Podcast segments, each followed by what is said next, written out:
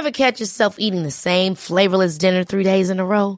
Dreaming of something better? Well, HelloFresh is your guilt-free dream come true, baby. It's me, Keke Palmer. Let's wake up those taste buds with hot, juicy pecan-crusted chicken or garlic butter shrimp scampi. Mm. Hello Fresh.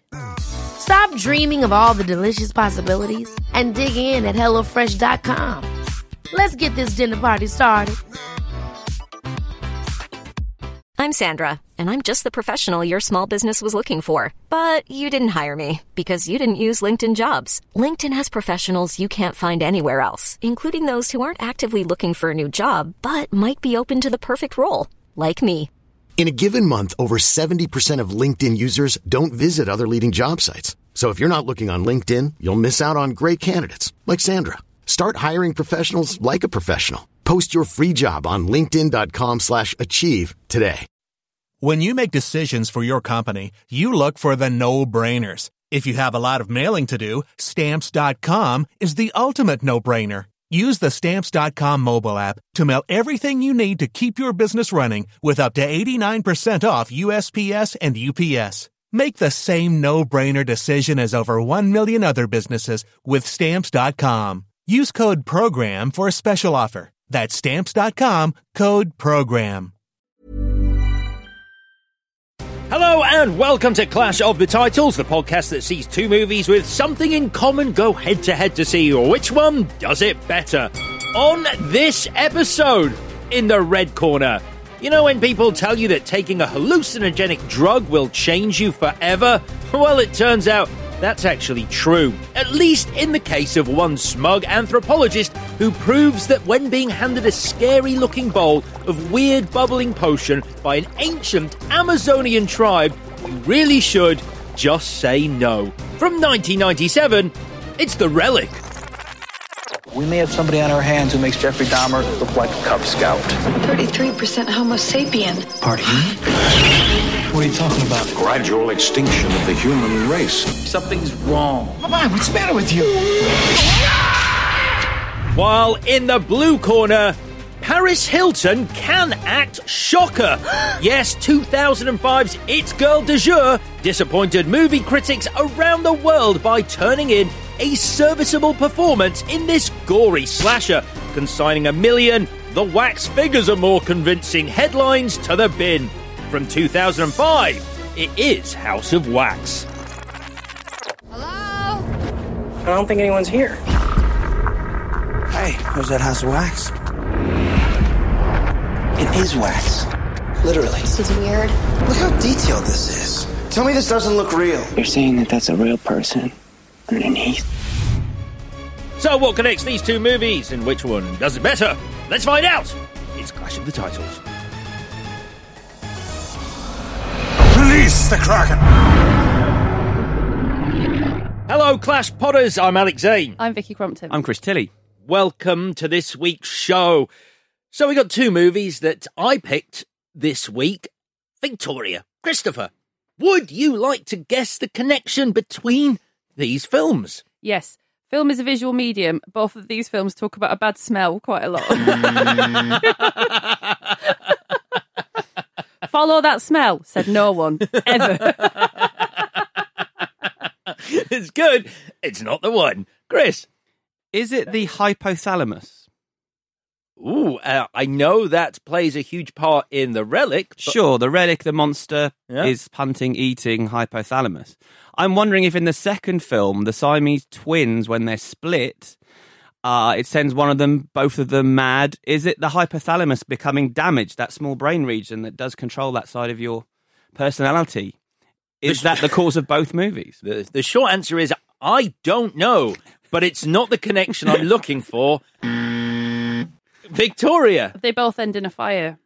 very good. Thank you. Specifically in A museum. a museum. it's Nightmare at the Museum. oh, that's good. I thought you'd have that. That's good. I don't. I have a very, uh, very, very specific connection uh, this week. What links these two movies? Uh, it's actually when my favourite film doesn't win on the previous week's episode, I pick movies in a fit of anger, only to suffer myself as a result of my own pettiness. Yeah, what a week. Welcome to this episode. What We'll week call, we'll call this the tantrum episode. Yeah. This this episode is a pure, clean example of being hoisted by your own petard. That's where we are right now. In all fairness, though, I did think I was going to enjoy these movies, and there is stuff to enjoy here. So this isn't going to be a waste of your time. If you have joined us and gone, Alex just picked these because he was in a huff. I did, but I've enjoyed them in different ways. Um, so who saw what when? Um, I saw uh, the relic when I was at uni. Um, with my friends, I used to generally get to pick uh, what we rented from the video store because I was the geek. Oh wow! How, is that how you got that title? because you you knew more. Yeah, pretty much. Or I was the one that was more keen to get maybe two videos out rather than one. One week we got It's the a lot of pressure, though. I mean, when I it- can take it. I can take it. Yeah. uh, one week we got the relic out, quite enjoyed it, Hmm. and then the next night we went and I picked Mimic, and we'd had a few beers after that one. We w- went home, watched it, and it was a lot like the relic. Like we were watching scene after scene, quite similar, and then someone pointed out there's only two letters difference between the two films. And so the Mimic and Relic are quite congealed in my brain as to Remind me, The Mimic is the Guillermo del Toro movie. yeah, it's sort of his disastrous first Hollywood film about these big creatures in the sewers killing people. I have seen it, and there's one good scene, and I by one good scene I mean there's one memorable scene where you think a human is a human, and then it turns out the insect creatures disguise themselves as humans on the tube platform, and it reveals itself. Yeah, yeah, that bit's great. yeah. But you can see some crossover with some stuff that happens in the Relic. Okay. uh, and so yeah, that was my my memory is which one's Mimic and which one's Relic. Um, and House of Wax I've never seen. This was a first viewing for It you. was yeah. That's rare. Is this the first first viewing we've no, had? that's happened a couple of times, Okay. but but definitely that was an executive decision in 2000. I was like, nah, life's too short to watch this. Victoria. I'd never seen The Relic, and my life has not suffered as a result, I would say. I had seen House of Wax, but fucking hell, I can't remember why I've seen that film. Unless I just saw the Paris Hilton posters so much in that time that I feel like I've seen it. Is it that specific "See Paris Get Killed" Yeah. marketing Yeah, yeah, campaign yeah, that they yeah. did? Right, yeah, that did. I mean, it was a it was a huge hit. So that that angle really worked for them. Yeah, the tagline for the movie was on May the 6th, see Paris die. That's strong. Hmm. But she she was a big part of that marketing campaign as well. She pushed that. There's loads of photographs of her posing in front of the posters. Like, I mean, she knows what she was doing, as we will get on to. I'm with Vicky though. I have definitely seen House of Wax. I know for a fact that I watched it because we had to review it on my old MTV show. So I sat from start to finish and watched that movie. I couldn't remember a single moment, not one scene watching it again triggered that, oh, it's this bit. Not one. So these aren't two of your favourite sort of in a B movie style m- films, or I'll, I'll put was it this just? I'll put it very. I'll, I'll put it very clearly. I wanted to watch The Relic again and museums. Yeah. That's it. That's and in hindsight, which is 2020, perhaps House of Wax is less a museumy kind of movie than it should be for this connection to work, but it works enough. I think so. Hmm. yeah, yeah. All right. Or you could have picked the 1953 House of Wax, which is all set in a museum. Yeah, but then we'd have a clear winner. Whereas this week, there's Jeopardy. now, who had what? Uh, I had the relic. Right, Chris, you're up first. Then we do it chronologically. Take us away.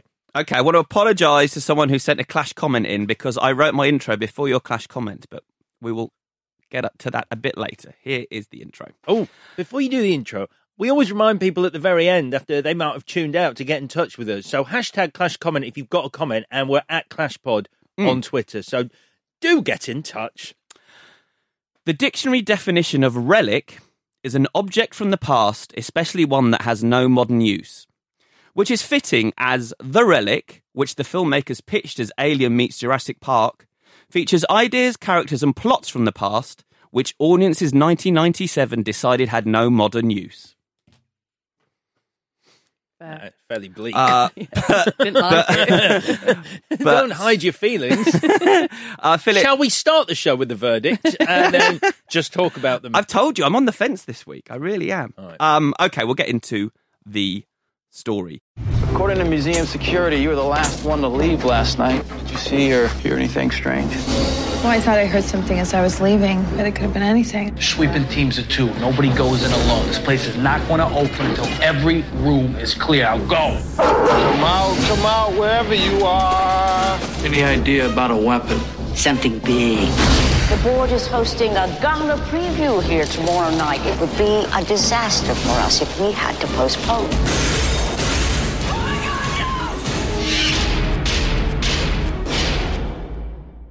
Not a huge amount of background to uh, the relic, aside from the fact it's based on a novel. Uh, the start of a, a best-selling series by a guy called Lincoln Child and a guy called Douglas Preston. And the interesting thing about Lincoln Child is he was the former PR man for the Natural History Museum in New York. Right. So that's obviously where this idea came from.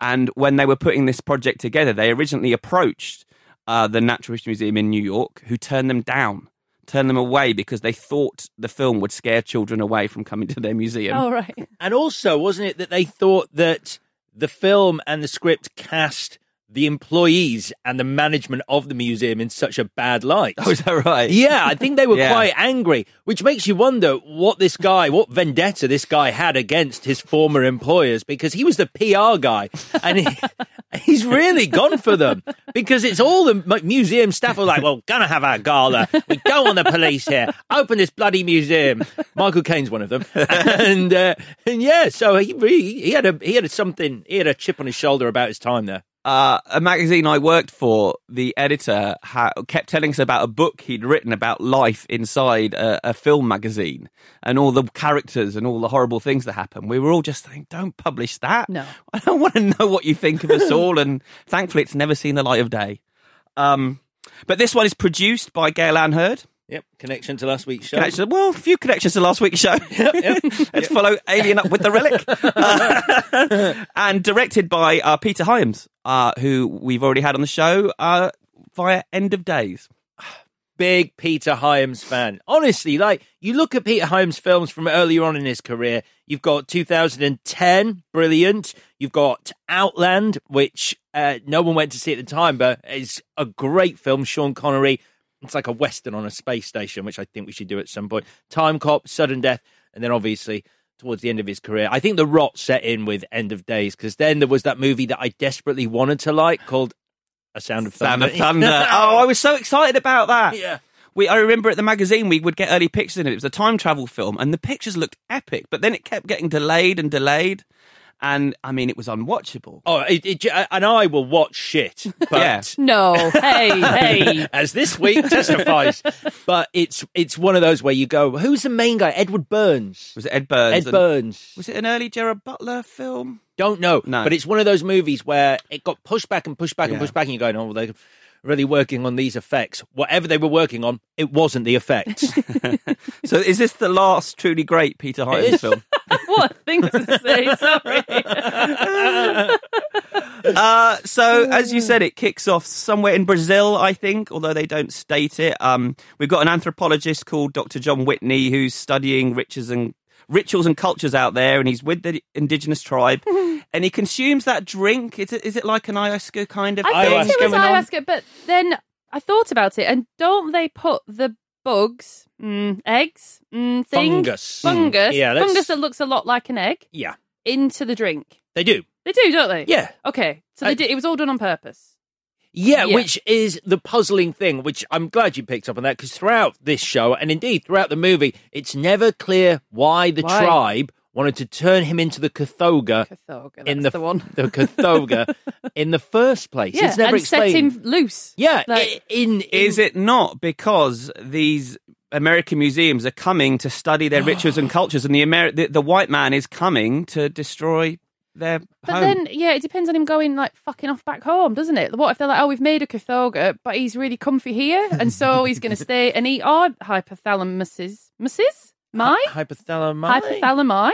because this is the thing. So it goes into the the origins, the myth of this beast, and this tribe would create it. Then they go hide away. Mm-hmm. They grow it with the leaves and the fungus. Then they'd hide, and then it'd run out of leaves, and it'd be starving. And the only way it could get the same thing was the human hypothalamus. Mm-hmm.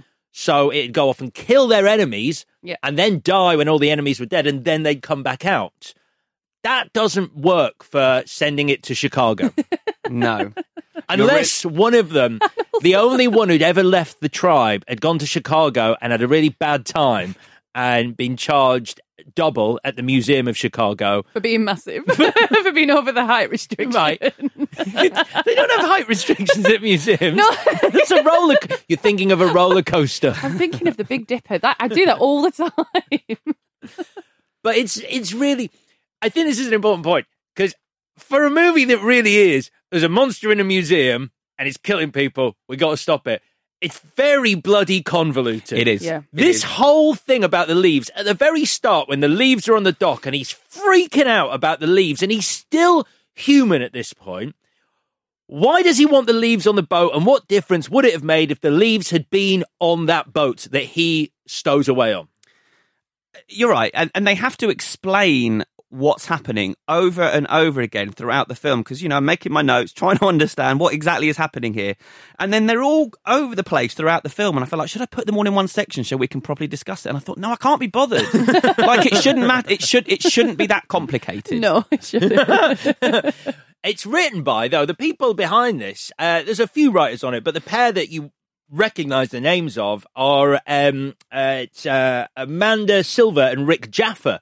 Uh, actually wrote this, and uh, they went on to have, and are still having, rather a lot of success. Oh, really? Yeah, because they did the Rise of the Planet of the Apes, Oh, yeah. Rebirth, re- Fantastic. rework, uh, reworking, then the Dawn of the Planet of the Apes, then Jurassic World, then War for the Planet of the Apes. I think they've got an exec producer credit on that. Actually, I don't think they wrote it, but they've just done li- the Disney's live action Mulan, and they've written the James Cameron Avatar sequels. So they're busy. Are they husband and wife? I think they might They be are. husband and wife team. Yes. Yeah. Oh, amazing. Well, to, but to be fair to them, I guess they didn't write write this. They adapted this. I think that's true, and I Um, think they were. I, it felt like their names are quite far down the list of writers, so I think they've come in at the eleventh hour and to made it as good as it is. remove some stuff about fungus. Shall we leave that all behind? um, because the ship arrives, there doesn't appear to be anyone on board. Then Apart they from a cat, that fucking cat. When that cat jumps out, I was like, Peter Hyams, stop with the cat. oh yeah, Too much with the end of days cat. What a weird motif to constantly have. it's like John Woo with his pigeons. yes. and yeah, it's the least Doves, annoying. sorry, doves. That's London. if John Woo had been born in London, it'd be pigeons. I think a dove is a white pigeon. Oh, can we talk about Ken Livingstone and the pigeons again? Oh, brilliant. um, that cat is the least annoying household pet in this film, though, because we meet cop Vincent D'Agosta, played by Tom Sizemore. who's Don't ups- get his name wrong. Because that's his whole character. D'Agosta. D'Agosta. D'Agosta? Oh, Don't get my name wrong. That's unfair. I know. We learn very early on that he has lost his dog. That's- in that's just what I was saying. A custody battle, and he's superstitious. And these two facts are important, and it's interesting that they've been written because they offer absolutely nothing to this movie. uh, it's the opposite in the book. He is not superstitious in the book. They make a big point of it, so they decided to make him superstitious, which makes less sense. Makes like a lot less sense.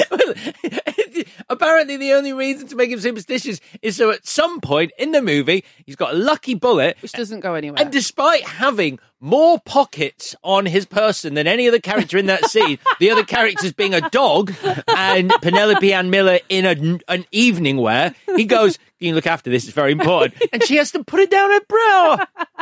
I've written down uh, lucky bullet anecdote equals character development. certainly does. Even Tom Sizemore later on in the film, where he has to enact a superstition, he looks like, oh, fuck's sake, don't step over that body, it's bad luck. Like, he doesn't look convinced by any of it. Don't pick up that coin, it's bad luck or something. But we find uh, a bunch of mutilated bodies in the bow of the ship, and there's a floating head.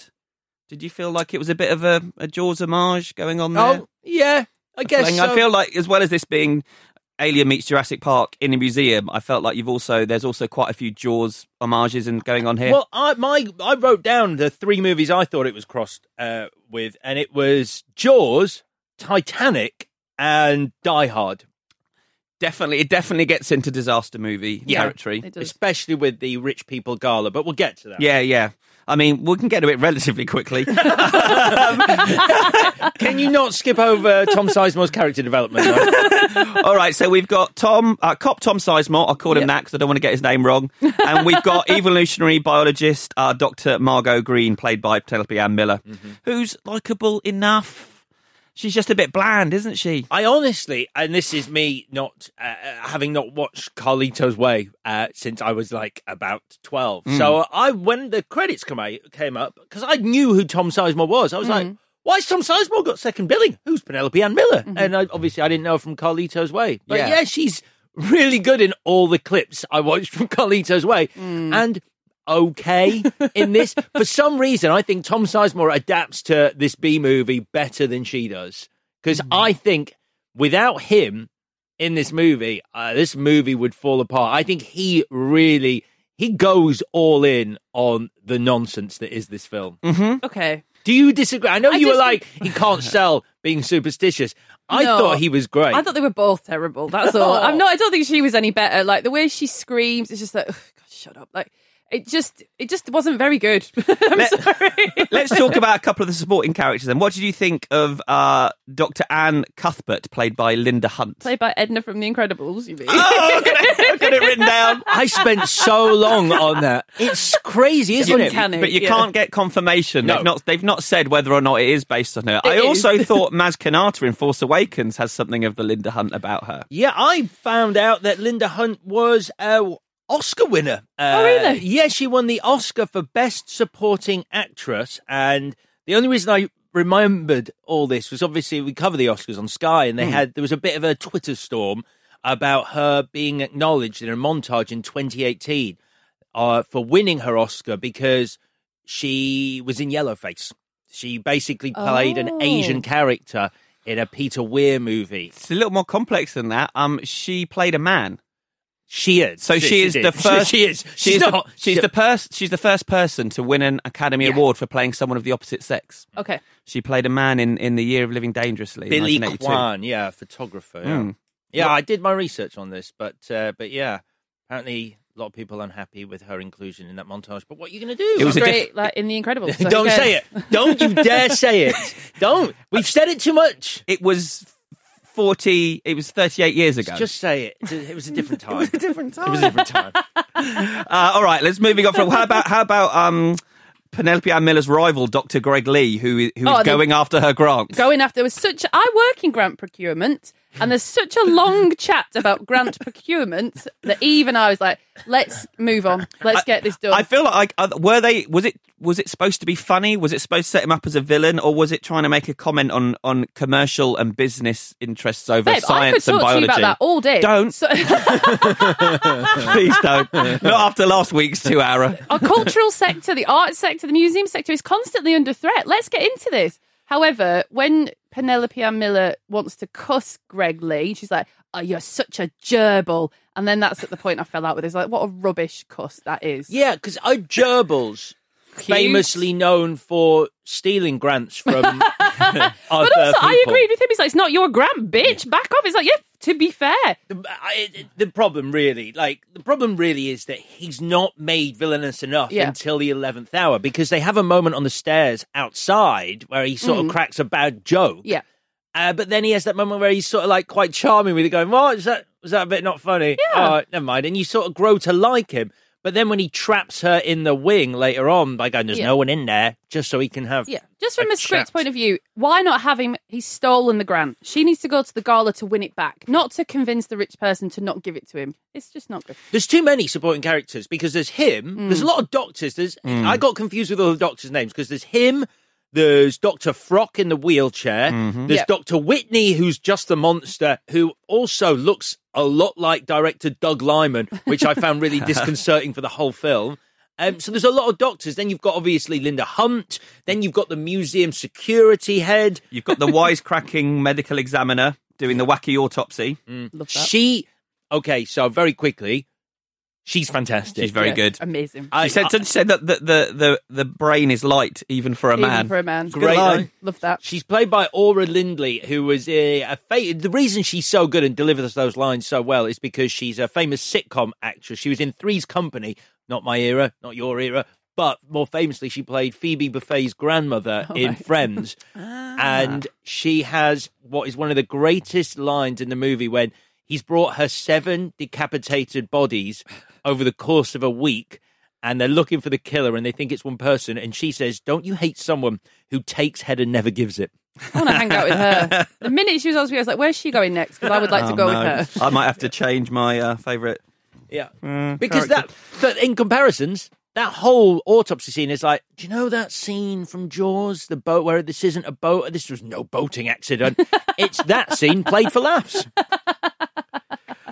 So we're then into the Kothoga killing people, basically. It starts off with a security guard in a toilet. Yeah. Which- Any, anything about? Have you got any comments on that? Because I've got a fun thing about that. I just, I, there's a lengthy close up on a cigarette after it happens. It's a reefer, you dinkers. when you were choosing the movies, you you never uh, you never picked. Uh, I'm dazed and confused, uh, for example. It's obviously a joint. Okay. Um, but was it was it trying to send some anti-drug subliminal message? oh, okay.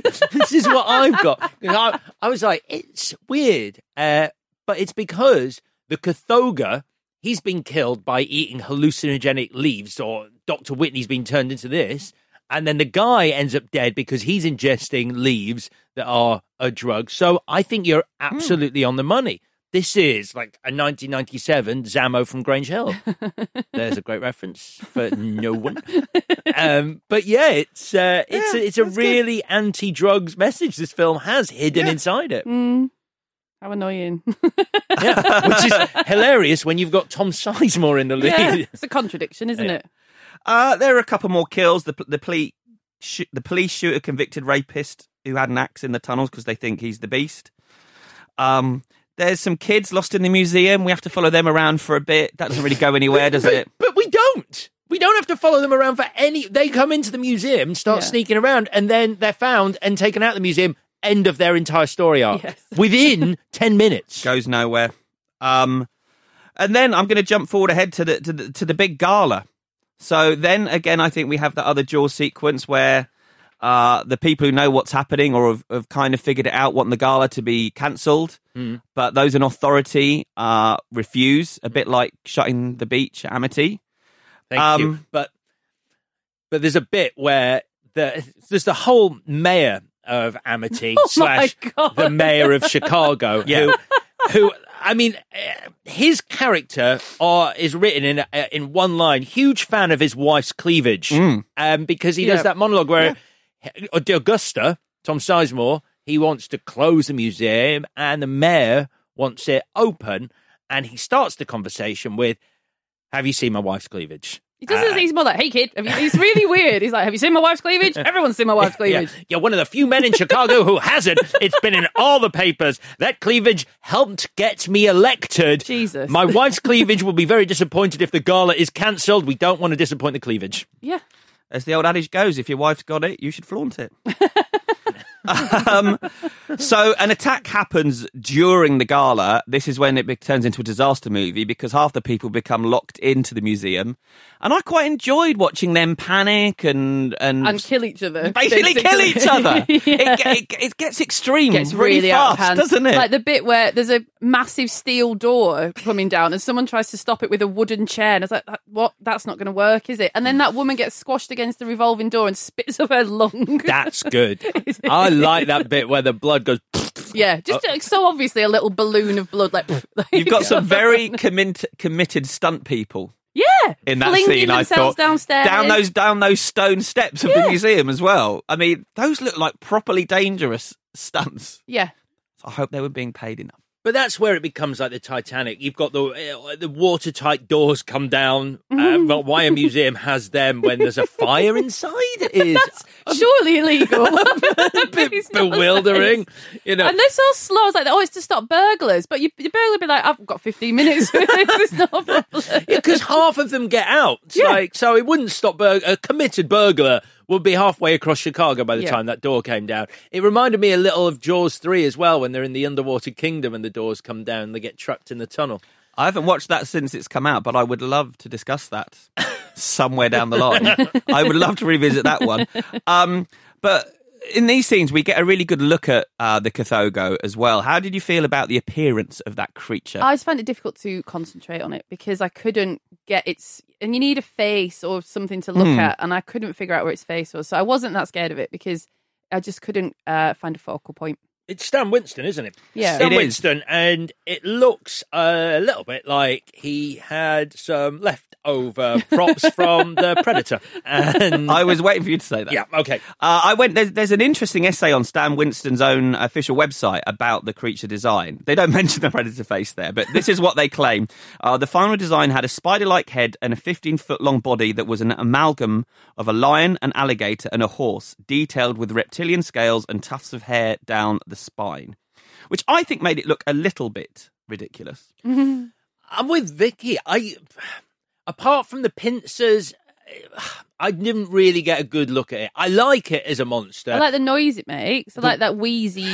Yeah, that's scary. Yeah, it is pretty scary, and it does give you the idea because the whole thing about the Kothoga is it's constantly dying throughout this movie unless it eats a hypothalamus, and so that wheezing makes it feel like it like it's it's hungry, Mm. and if it doesn't, it's a necessity that it eats. It's not eating for fun; Mm-hmm. it's eating to survive. I thought the interesting angle they took is obviously we we discover at the end towards the end of the film that that, that was a man the Kothoga previously and when it's not a CG version of the character you are seeing there's a person inside that creature um as well as I think it's seven puppeteers and radio control people doing stuff there's a person inside it running around and they didn't really get that design right in terms of supporting that actor. And so the lead concept artist does say in this article, a guy called Mark McCreery, said, I tried to give Peter Hyams something very different, but ultimately I designed something without considering the actor inside it. It was a real lesson in how careful I had to be when I was execu- uh, executing a design. If you're telling people to forward, follow a drawing, that drawing had better be right. It, it had better work mechanically and practically. I learned a lot on the relic. I just wish I'd learned it without people suffering. So those stunt people basically me. came back from set each day in agony. And that's how they got this film made. Okay. It has uh, the CGI moments. I think are a little better than the prop moments. Do you think? Yeah, and I, I, I almost hate saying that because I'd always choose a physical creature over CGI. But its most fun moments are pure CGI, like when the guys are rappelling in through the skylight So stupid. and it just keeps leap like it's like it's got they're going fishing. It's like people keep dropping this. yeah, why in. do they keep dropping it in? Like the first man got screwed. There's a massive monster. Oh, we won't send any more men in. Yeah. it ends with a great moment though, because the final guy's like, "Pull me up, pull me up," and the guy keeps pulling him up, and you're like, "Is he going to get?" Of course, he's not going to get out. And then they pull half a torso up, and the guy who's his cop buddy on the roof, it's just like, just do another take. You've only got, you've only got a really lightweight prop on a bit of rope. Just keep going over and over. There's, there's no reason to have the one take where he pulls up and goes, no. He sort of like looks at the sky as well, like no. It's so rubbish. Yeah, yeah, it really ruins that bit. um, and just to give you a bit of context, in the book, the, the, the, the creature had a different name. It had a Native American origin, and it was much smaller and a, and a lot more sympathetic in the book. Was it more like the when the beetle eats the fungus egg things and it comes out of the box and Dr. Margot is there and she's an evolutionary biologist, she says, but when a completely new species comes out of the box, she smashes it to death with a book. That's an excellent point.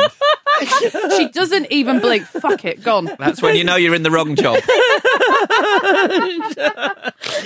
Um, because it's about the Callisto effect. Uh, this idea that given a, a bunch of hormones, a species will evolve rapidly. And uh, Dr. Frock talks about this, uh, who's played by James Whitmore. Anyone recognise where they knew him from? Because it, I thought it was um oh, he's the old bloke in um yes, It's I don't know why I'm it's a- saying yes. That you're halfway there. He's old in this. Is it the Shawshank Redemption? It is! Yes. Oh, good, good, good, very good. good. Yeah, he's Because Brooks. Because he's so different. that I, w- I wasn't sure. Yeah, Yeah. he's Brooks from the Shawshank Redemption, and um, and he's the one who talks about the Callisto effect. And I actually looked up um, the Callisto effect Oh, I'm online. genuinely interested. Yeah, okay. It's Is that so- when you, you start dating Harrison Ford? Hey, Oh God. come on. Someone's woken up. Celebratory sip of water. No, I, I know you like stuff like this, uh, V. I So that's why I looked it up. So the Callisto effect. Here's what I learned about uh, the facts of the Callisto effect online. Uh, there are none. It's bollocks. I knew it. I knew it was, I knew it was Oh, I'm coming. really disappointed. I thought there would be something. No, it only not? comes up with stuff about the relic. They made it up. Oh, wow. Because it sounds almost plausible. Yeah, because that- it's such a not cool word in some in some ways. It must be the real thing. yeah. Can we get to the end? Sure. Um, wait, wait, wait, wait, wait. There was, I think we can. Have you? uh, The only people who we haven't mentioned, who I, I feel deserve a mention, a couple um, that I'm going to mention. I'm saving till we do the bits. But before that, I would like to talk about the Blaisdells. Um, Oh, who yeah. are the grants givers, the Mhm. richest people in Chicago by the sounds of things. Yeah. Uh, if you are going to write super rich people Mm-hmm. into your movie, when they arrive at a gala and are handed a glass of champagne, no rich person ever goes, Oh, champagne! How lovely! Like they've never seen a glass of champagne before. You're gonna have to change that to like swan's blood or something. Oh, swan's blood. We only normally get these at the Illuminati meetings. Just no. It's a really good point. Good point. Apart from that, I think we can do the bits. Well, no, no, I mean, I was going to jump to the end. Uh, they defeat it by it gets molten fire on it. So get some fire on it. She I hides just after it licks her. She seals herself into a tank of what we've been told is rhinoceros soup, which Yeah. I think is a very bold move. And when she jumped in, I was like, I must have missed a scene where they're like, oh, there's like a dead, like a, a anti-lock thing. You can open it from the inside to prevent industrial accidents. no, she, but she can't. She can't. So no. she's like, fuck it, I'll She's- take my chances in this soup. yeah. Right. But I mean, you must have known that was coming because during the first meeting between Tom Sizemore and Penelope Ann Miller, uh, they do a, a chat about the museum, and she literally walks him through four different sets Yeah. for no For no other reason than basically going, And here we have a set which I think would be great for a fiery finale to a monster movie. Yeah, he says, um, this doesn't look like the sort of place you should light a match or something Yeah, he- like that's that. the exact line. Yeah. But I don't know how you felt about that ending, but I felt like it was an unearned 110 minute long film, and therefore I'd completely lost interest when. yeah. And they cut some bits out, like the Blaisdells. You never see them actually die because they remain in the foyer. And when the Kothoga attacks, you see them clutching each other. I thought And- she goes under. She. No, I thought that. You mean in the tunnel? Yeah. No, because she's got a cane, so Yeah. she can't even walk. Oh, so yeah. she doesn't go with that party. See, rich people, they all look the same, don't they? That's the problem. um, but she and her husband, uh, there was a deleted scene where the Kothoga follows them and they run through a lab and then it catches them and attacks them. And Mhm. later on, Penelope Ann Miller trips over their bodies, which have been eaten by those bugs that devour flesh off bones earlier. oh, yeah. Um, apparently, it was too gruesome for audiences. I And no one could bear any more of her doing that bad scream. the bit where she walks into the bathroom when Freddie, the security guard, and no one's put across any crime scene tape or anything, and she's just walked through a crime scene, which is apparently not good for forensics. I actually wrote down one of her character's traits is walking into crime scenes where bodies have been mutilated. and then screaming her head off. She does it more than once. Like, Yeah. and- and, like out the Doctor Frock when he's been Yeah. got, she's like, she pops up again and goes, "Oh Oh my god, Yeah. again!" Oh, is that the bit? Then she takes her high heels off because she's like, fuck this monster. I'm going to run. I mean, some characters. I mean, if they if it wasn't so. You got to give it to a movie that basically wants to give all its minor characters a little bit of story, like Yeah. the cop who goes down with the dogs. Is this the one that says espresso? Because if no, it we- I knew you'd have a problem with him, which is why when we get to the bits, Yeah. you're going to have a big problem with me. it actually woke me up a bit. So I said, he just fucking say espresso. It's the cop who loves his dogs so much. Oh, yeah. that when they're hunting for the dogs in the tu- uh, the monster in the tunnel, he's got his dogs, and one of them runs off ahead, Mm-hmm. and then I'm a dog owner. I only have one dog, but if something in a tunnel.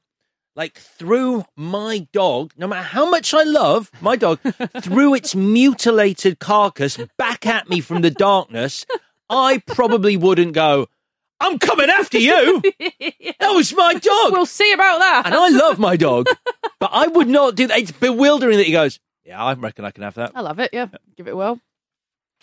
Right, the bits. uh, Vicky, what was your favourite scene? Well, it's a very boring answer, but um, I was genuinely interested in the um, exhibition about superstition and ritual. And when Edna from The Incredibles was talking about it, I was like, "This is fascinating," and I wish I could have learned more. And it's, I'm not being flippant. I love a natural history museum, and I wanted to spend longer in that exhibition. Alex.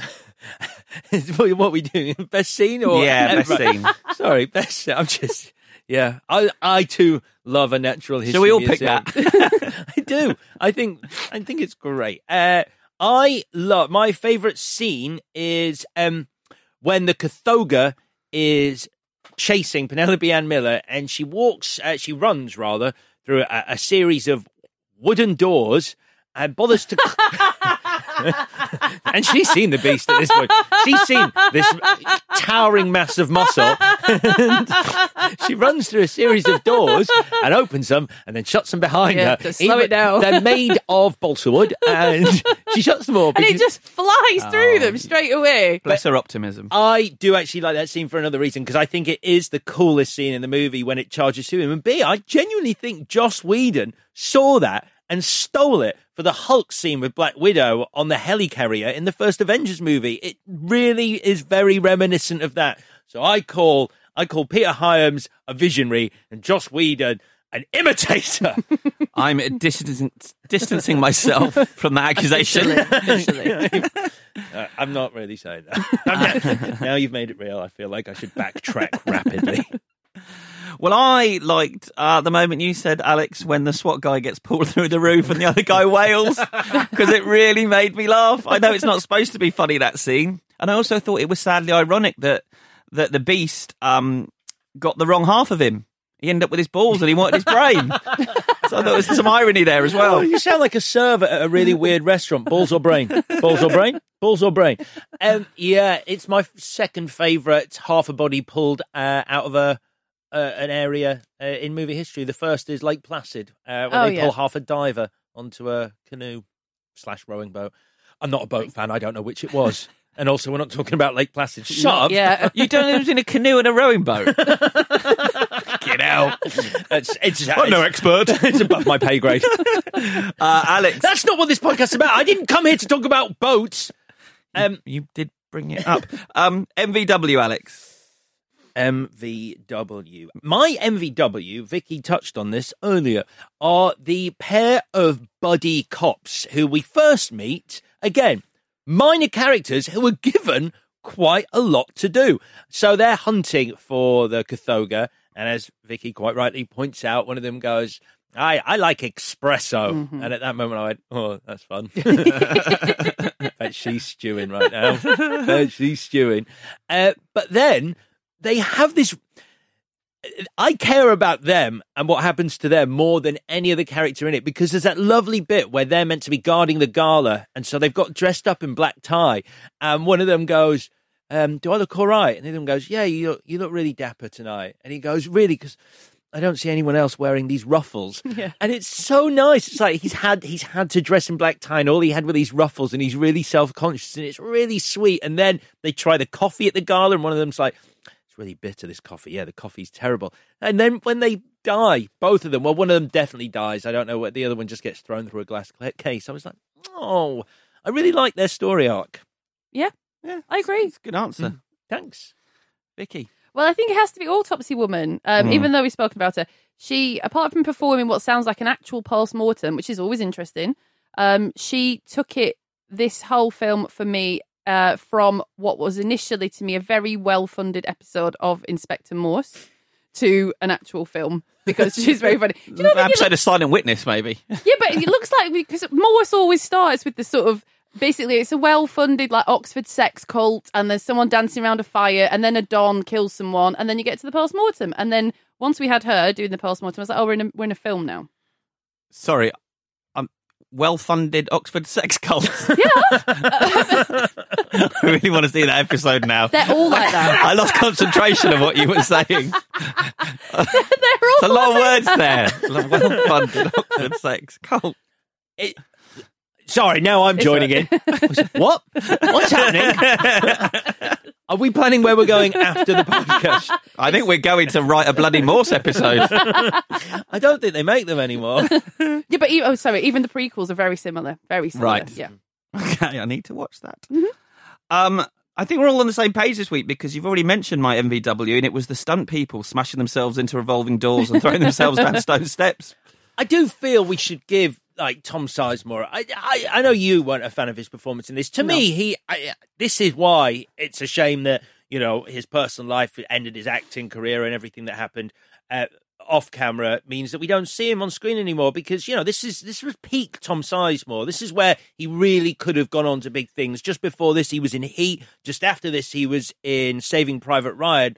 Uh, the, I looked through his um, IMDb because I was like, what was the last movie I saw him in? And it was actually ages 2003 was there, and he's not in it very much. It's where Dreamcatcher, the terrible Stephen Mm. King adaptation, where Oh. he stars alongside Morgan Freeman's eyebrows, and it's that's the last movie that, of, of note of his, and I think he's great in this. I really like his presence on screen. Dreamcatcher's also on my long list of films I'd love us to tackle. What you want to do is get Worst Stephen King adaptations because it's a toilet monster in that. yeah, shit weasels. Shit but weasels. they're actually called shit weasels. shit weasels. Yeah, they're called shit weasels, and Thomas Jane's in it as well. Oh, I can't And- wait. Great. Damian Lewis as well, I think. Yes, and he plays this crazy character. Do you get Tom Sizemore confused with Michael Madsen? Never. oh, I I, do. don't. I do. No. And that's and that's why this was upsetting me when I was watching it because I get them confused. Around this time, to, uh, Michael Madsen was making Species Hmm. that that looks similar to this, and it's just so much better film. Right, what would you change, Vicky? I would change. Tom Sizemore is superstitious. He gives Margot his lucky bullet, even though we have established he has lots of pockets. However, the monster, who is John Whitney, who sort of recognises her, gives her a little lick on the chest when he sees her in the corridor and she's sort of like backed against the wall. So obviously, he should. I can't work this through, but you know, I wasn't paid a million dollars to write this movie, so just leave it with me. Somehow, he should let lick the bullet, right? And then it saves her life. So I don't know. Maybe he doesn't like the taste of metal, and he just is like, "Bleh," and then walks off. Or I don't know. It explodes, but she's got the lucky bullet in her bra. It licks her bra. Nothing happens. Right. I often think that your screen, your script ideas are really good on this, but every now and then he's got to lick the bullet. Yeah. But why is he in her bra then? So, What's the point? Mine, mine isn't a million miles away from yours, except it makes sense. As in, that bullet fits into a gun.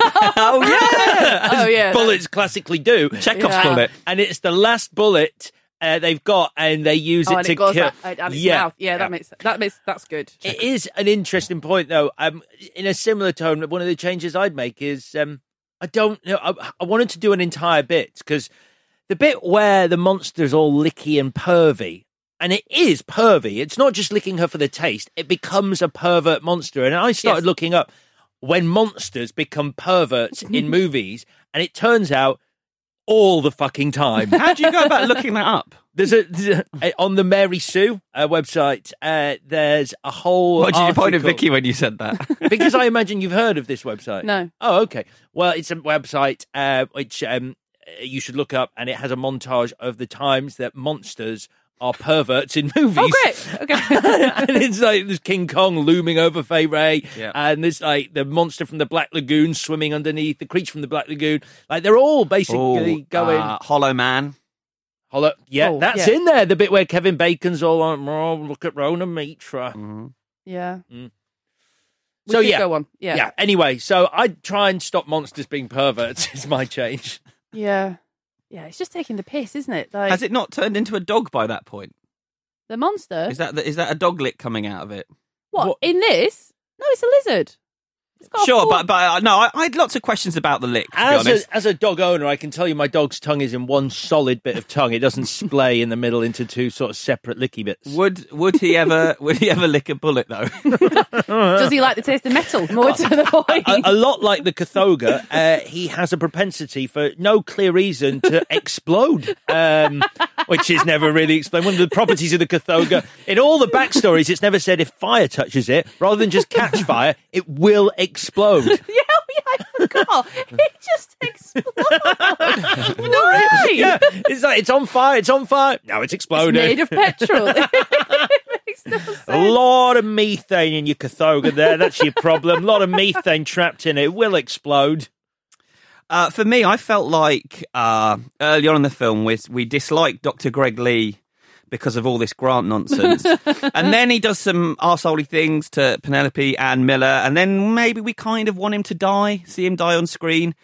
Um, I wanted him to die because of his acting. that guy was effing terrible, and I can't, I couldn't believe he was in the film, and I thought this has got to be the last acting he ever did. Right. Oh, I thought you were going to say I, I, I believed he must have been related to someone high up at the studio. Or, or maybe he's done every he's done every film, he's done every TV series. I just could not believe this bloke was in an actual film, and therefore I think we should wipe his acting career from. Do you mean as quickly as this film ends? Because hell does this end abruptly? It's uh, the Mo- monsters uh, d- directed by Peter Weir. Not Peter Weir. Would have been a very different. yeah. Is it not Peter Weir? I know it's not Peter Weir. That's a good place to end, though. So uh, that is uh, the.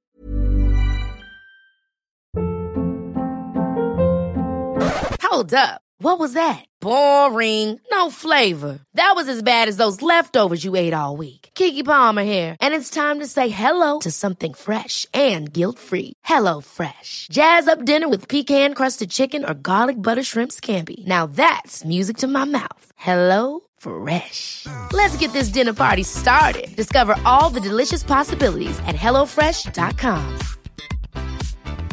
Hiring for your small business? If you're not looking for professionals on LinkedIn, you're looking in the wrong place. That's like looking for your car keys in a fish tank. LinkedIn helps you hire professionals you can't find anywhere else, even those who aren't actively searching for a new job but might be open to the perfect role. In a given month, over 70% of LinkedIn users don't even visit other leading job sites. So start looking in the right place. With LinkedIn, you can hire professionals like a professional. Post your free job on linkedin.com slash achieve today. The relic. Uh, uh, flashing forwards now. Uh, my maths isn't great, but I'm going to say years. eight years. Eight years. yeah, eight years. I don't know. I'm, I'm looking at the numbers and I still don't know. 2005. six six years. House of Wax. Oh, uh, very quickly uh, before we go, before we do that, I did want to mention the tagline for uh, like um, this movie was uh, brilliant, uh, which was one of those movies where you go, why is how is that the how is that the tagline to this film? And here we go. Uh, the next evolution in terror, not bad. Then the tagline was, "What terrifies you?" Question mark. This was another tagline they used. My final tagline, brilliant. A mind is a terrible thing to waste, especially if you're really hungry. What the bollocks? yeah. So uh, that's that done. House of Wax time, Vicky. Yay! Right, get ready. I've got a lot to say. Um, I watched House of Wax from 2005, full of lifeless dummies masquerading as real human beings, plus some figures made from wax. Am I right?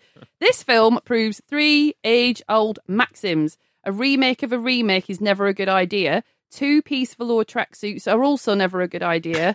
And no matter how much you scowl with a beer and are Chad Michael Murray, it's impossible to look badass sitting in a camping chair.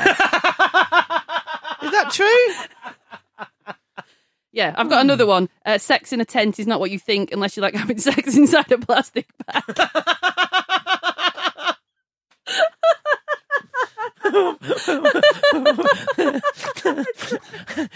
I'm sorry. I know my face has gone into that weird contortion. It's because I'm trying to work out what sex in a plastic bag would be like, and I don't know the if answer. you're into it, I'm not going to shame you, but I just don't think anyone is. Also, have you never been in a tent? I've not been in a tent. Well, I mean, one of those nice big tents. Yeah, I bet. Yeah. Little class war going on next to me. They're all wax, everyone.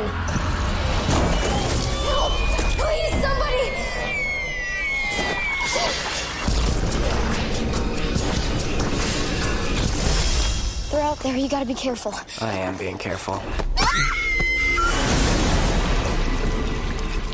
What's going on?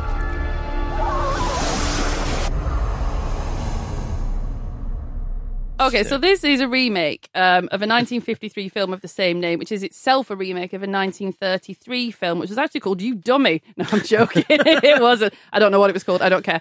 Um, it was Now it has to be called You Dummy. It was directed by. Help me out with his name. You, Chris. Ah. Sorry. Just point at him. Have you got it Um, written down? Yeah, I have, but I don't know how you pronounce it. I don't want to say it wrong. I thought you might have met him or something. Anyway, uh, he also directed Non-Stop and Commuter, which Oh, I fucking love. Is so, it Fede Alvarez? Fede! Fede! Fede! And the writers also wrote The Conjuring, which means they do know how to write a decent horror movie. But so- years later. yeah, so they practiced. I don't know. I saw. Who knows what the fuck happened here? So we open in the seventies, and you know it's the seventies because smoking and child abuse. Um, and there's uh, two boys. Well, I don't know their boys actually do. Two children in a high chair. One of them's misbehaving and is strapped to the high chair, and it's actually very upsetting. Um, is strapped down with uh, wrist restraints and duct tape, and you get the sense that this is not a happy household. Um, as a parent, is that acceptable? Um, I mean, if they, if they've been biting me, something like that, then I think those thoughts. Do you know what I found disconcerting? And I, you might, I, it might be just me, it, what I found weird about that is the children feel too big to still be in high chairs. They are far too big to Good. sleep. They should be sitting at the big table. Isn't that weird that that makes you feel weird? Yeah. Like the whole thing. I think this opening, I will say, I think this opening is brilliant. Yeah, it's really good, and the fact that you, it's shot from like the sort of shoulders down, Hmm. like you don't see anyone's head. Um, no, as a parent, you can't do that to your children. Also, as a parent of twins, you don't say one's evil and one's good. So let's just get that out of the way. Not But- ever. But But if they are, But- then they are. But is one.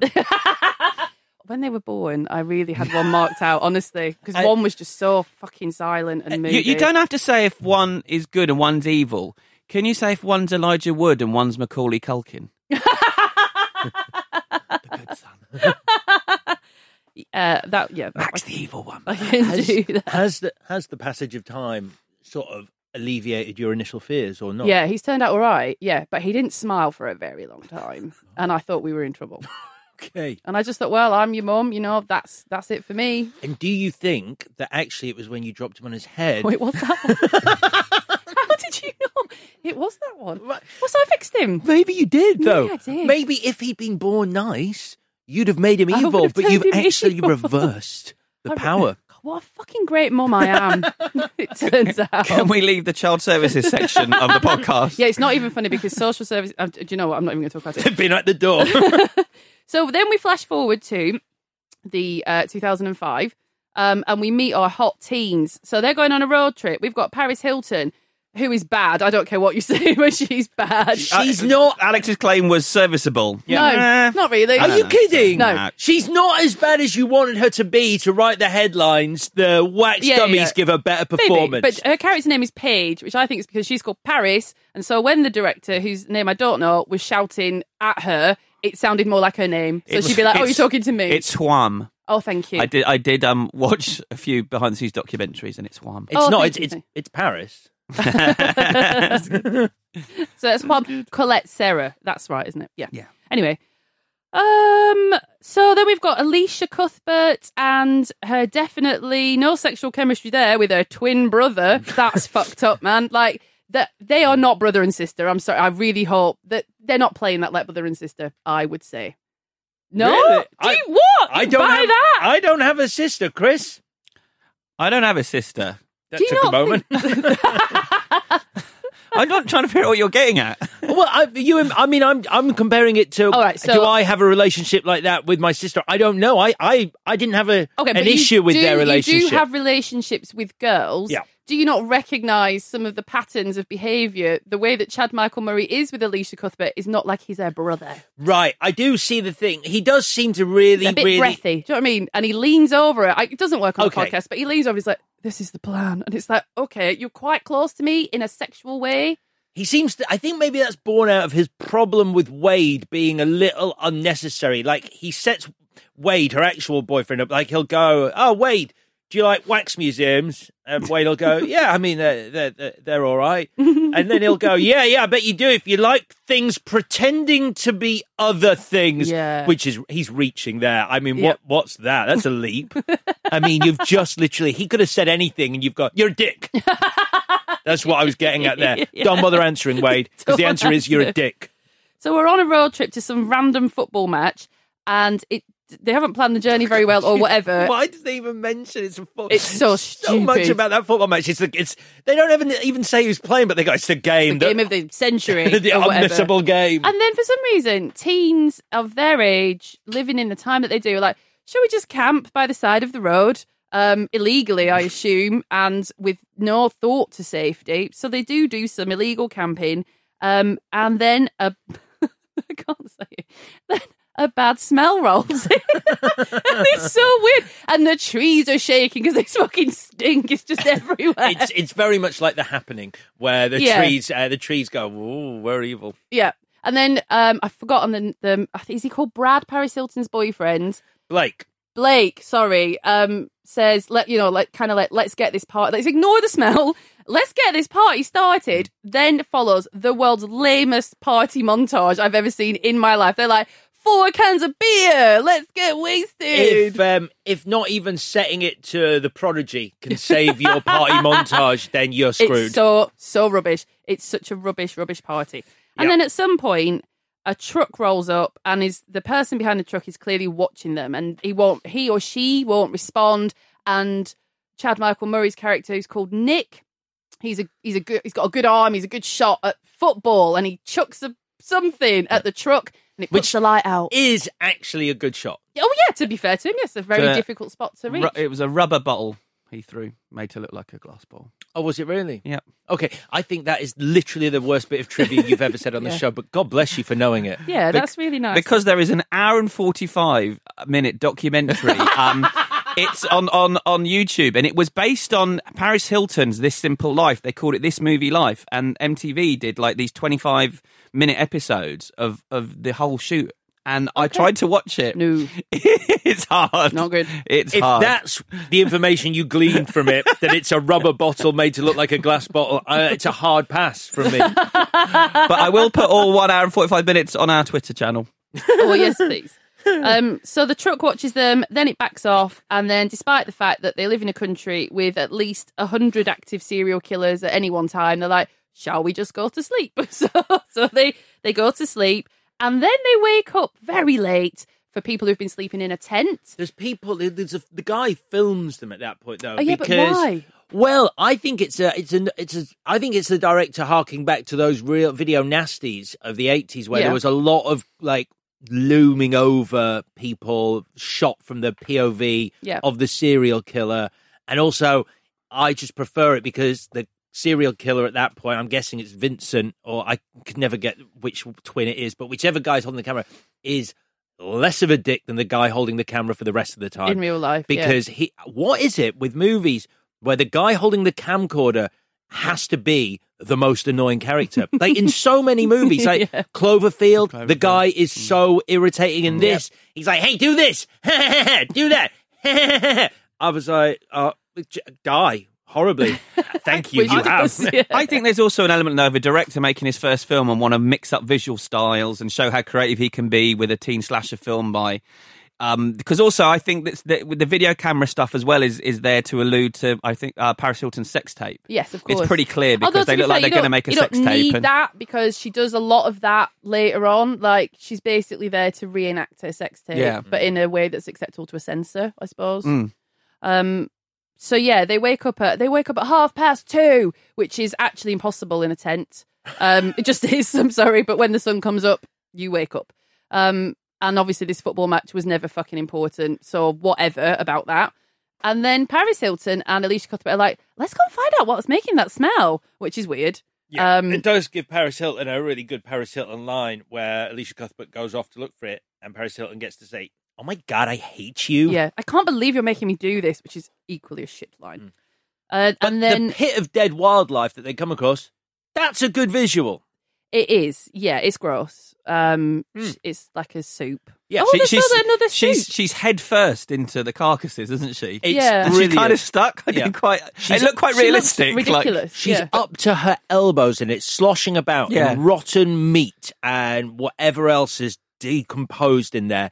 And Blake, Paris Hilton's boyfriend, runs up and Elisha Cuthbert is still elbows deep in it. And he looks at Paris Hilton and goes, You're right, babe. yeah, he does. He gives her. And she's like, "Oh my god, I can't cough!" and, he gives her like, a cuddle. Yo! still in the pit! Um, so at that point, we meet. Uh, I'll just call him Creepy Man because I don't know his name. Lester. Lester. this is the first point we should address where this movie is the epitome of movies slasher movies where you shout at the movie because everyone does the stupidest thing possible this is the nadir of that they do the stupidest things i've ever seen characters in a movie like this do it and this is before cabin in the woods came along and pointed all this out they're idiots yes. He's the scariest man who throws roadkill in a pit and he goes, I can give you a ride. And they're like, cool, cool, cool. That, can you really? That is so nice. Thank you. And then when he gets his knife out in the truck, you're like, yeah, duh, duh. have you have you seen Tucker and Dale versus Evil? right, the Alan Tudyk movie. Yeah. No. Oh, he really makes me think of that, where the, the, the, these two rednecks seem like him, and they seem the most evil person, and actually they're the only good people in the film, and all this death happens around them. And it's I felt like with him, you could it could be he could have been seen the wrong way all the way through the film, and he could have been the hero at the end. Yeah, I thought that was going to happen. Yeah, I It's felt- a- felt it's a- that's how they a were setting him up. That's not what happened. No, and, and and the actor who plays him, I think, is quite good. I think he's really effective in this role. He's like he's weird, but he's almost likable. Yeah. And Well, I mean, no one's going to care if we if we jump to the end, but that big reveal at the end, the twist, if you can even call it that, so lame. is where the cop goes. It turns out there weren't just two brothers; there were three. and and then it cuts to him just like, Hiya. "Hello, yep, I'm the third brother." That only works if he's driving the fucking ambulance. Yes. Oh my god, yes. It's so obvious. They'd Right. be like, "Where mean, do you it's- want to go?" Like, obviously, so obvious. Right. obviously, So obvious. it's just Um, sitting there. I will say something about the actor. He's had a really good year. He he's Charles Manson in Once Upon a Time in America in Hollywood. The Yeah. guy who plays Yeah. the oh. And he's Charles Manson in Mindhunter on Netflix. He he played him twice this year. Wow. And he's also in don't don't get typecast as Charles Manson. and that um Judy and Punch film I told you about. Uh, Oh, he I plays really wanna Punch in see that. that. Yeah, he's a psychotic Punch in that. I really And- want to see that. Yeah, so this was his first American film. He's, he's an Aussie. he's really good in it. Um, oh, is that right? Because they shot this in Australia, which is probably why. Um, he- he's good in this, but I mean, like, I don't think the script does him any favors because I know he's a redneck, and I know we're supposed to uh, like uh, Elisha Cuthbert is meant to be attractive. But he does act as though he has never seen a woman before, like any woman. Like she, like he's like, yeah, I'll give you a ride. Look at her. Look at her. It's so too much. Sorry. I was just doing this slurping sound. I could see you being disconcerted by that noise, and I apologize. So Charles Manson gives them a lift to town. They get freaked out by him and they're like, We'll walk the rest of the way, thank you, sir. And they walk for approximately three seconds and then end up in the town of Ambrose, which appears to be deserted. Um, and they need to find a fan belt for I've already forgotten his name. Vincent. No. Oh, Thingy's Chad. car. No. Thingy. Yeah, is it Her boyfriend. Wade. Wait, I wait. didn't write down anyone's name for this film. I They need couldn't- to I find couldn't a be fan bothered. belt for the car. Paris Hilton and You a are- bunch of other people. It's so I'm Chad. I was like Chad, Wade. It's one of those. There's a D Yeah. in it, and it's American. Yeah. Um, they've been told to find Bo. He can get them a fan belt. They're walking through this creepy town, and Wade says to. They have a little bit of an argument because she's oh, but they offended. sort the- it out really quickly. They have a little. Oh, I thought you meant Wade and Elisha Cuthbert. Yeah, I Uh, do. yeah, the- yeah, It, because he leers over Yeah. Elisha Cuthbert. Yeah. He's like, oh, your fan club's yeah. turned That's up. apparently her fault, Yeah. Dick. Right. Whatever. Um, And so they burst in on a funeral to try and find Bo. And Bo comes out and is like, What the fuck are you doing? This is a funeral. It's really disrespectful. And I'm like, Shit, yeah. But listen, have you got a fan belt? like, really sorry about that. Still do need a fan belt though. So, yeah. problem for us. Um, he's like, Yeah, I've got it. I've got it in the house. I'll meet you after the funeral. And at this point, we finally, finally, having seen it twice already, we finally get to go inside the House of Wax. But what we also get is a it's it's really good because at the mo- at this point Wade is a bit of a blank canvas uh, Sure. in terms of what kind of person he is. What are his likes? Mm. What are his dislikes? And what we find out is Wade really loves wax museums. Yeah. When he goes into that wax museum, he cannot believe he's like. Everything's wax. The floor's wax. Uh, this is wax over here. Elisha, come over here. Look at this. It's wax. He loses his mind. And then, because apparently he's also an idiot, goes, it burns as well if I, me- I can melt Yeah. this wax. And starts, he loves the museum so much he wants to melt stuff in Yeah, it. He doesn't seem to know what wax does, even though he loves can't walk past the wax museum without going inside. Oh, and also I get a bit mixed up now in the order of this extremely long film. At what point do we see the tits of wax? Because there are boobs of wax, and it's a very long, lingering shot of. That's at the very start, I think. Is it? No. Yes. Oh, isn't it the mum who's making the wax boobs early on? No, I don't think it is. I think it's with the evil twin. No, that's not the evil twin. The good twin is actually the The sculptor. good. Oh, that's true. Yeah. Oh God. Anyway, so but again, talking about convoluted movies, it, the swapping of the twins over and over, like What's who's good and who's evil, is just like right. Okay, uh, so okay, because they're both kind, of evil. bad. Yep. Yeah. Um, so then we meet Bo properly. excuse me. And he uh, obliges with a big exposition dump for us, which I'll just rattle through because it doesn't matter. Uh, Trudy, the woman of the town, she was a wax master of some sort and made a lot of wax dummies. And Trudy and her doctor husband, they had two boys.